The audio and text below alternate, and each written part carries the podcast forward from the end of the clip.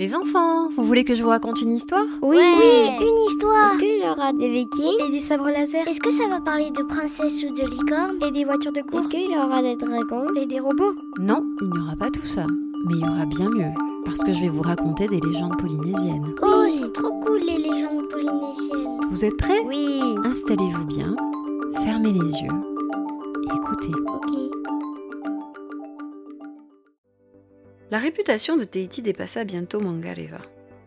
Et elle était si flatteuse qu'un mauvais génie, nommé Poitake, en fut jaloux. Il vint voir Tahiti. On dit que tu es un guerrier fameux. Battons-nous l'un contre l'autre. Et sans attendre, il jeta sur Mangareva un manteau de feu. Rapidement, l'île entière flamba, et Tahiti dut se sauver jusqu'au sommet de la montagne. Mais le feu montait, et Tahiti sentit les premières flammes. Sa mère, Faamu, qui veillait, appela Mwengaloa à grands cris. Que veux-tu faire? demanda son père. Prends de l'eau dans ta main et jette-la sur Mangareva. Mwengaloa prit quelques gouttes sur le bout de ses doigts et les secoua sur l'île en feu. Aussitôt, une énorme vague recouvrit l'île, étouffant le feu. Poitake, épouvanté, fila se cacher dans un caillou. Mauvaise idée, car c'est dans ce caillou que Mwengaroa l'enferma pour toujours. C'est depuis ce temps-là que pour faire le feu, il faut attraper des cailloux. Petit à petit, Teiti Atoakou apprit à se servir tout seul du pouvoir de Mwengaroa. Un jour, il reçut le défi du génie Pi et de son ami Pau. Tous deux avaient la forme de poissons hérissons. C'étaient des adversaires de taille. On disait de Pi qu'il l'avait, d'un coup de dent, presque coupé l'île de Tahiti en deux. Pi ordonna à la mer de recouvrir Mangareva, et toute l'île fut submergée jusqu'au plus haut sommet. Tahiti dut se transformer en oiseau pour échapper aux vagues. En voyant ça, Paou conseilla à Pi de ne pas continuer et de laisser tomber. Mais Pi, sûr de son pouvoir, répondit Ne crains rien, je suis plus puissant que lui, c'est moi qui vais le battre. Il était déjà trop tard pour lui. Tahiti, d'un grand geste, assécha la mer, et avant même que Pi n'ait pu plonger, le grand filet de Tahiti l'avait saisi aux ouïes.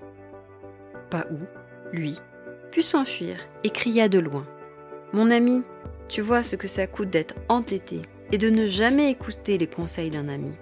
Maintenant, te voilà prisonnier, comme le génie Poitake. Reste ici et meurs. Moi, je me sauve. C'est ainsi que mourut I, tiré au sec sur la plage. Le Hari Heiaruto proposa à Teiti une alliance entre les deux peuples. En gage, il lui promit de fabuleuses couronnes d'ongles humains. Cette couronne était convoitée par tous les chefs alentours. Mais quand les gens de Tahiti vinrent chercher ce gage de l'alliance, Heiaruto les fit massacrer par ses guerriers.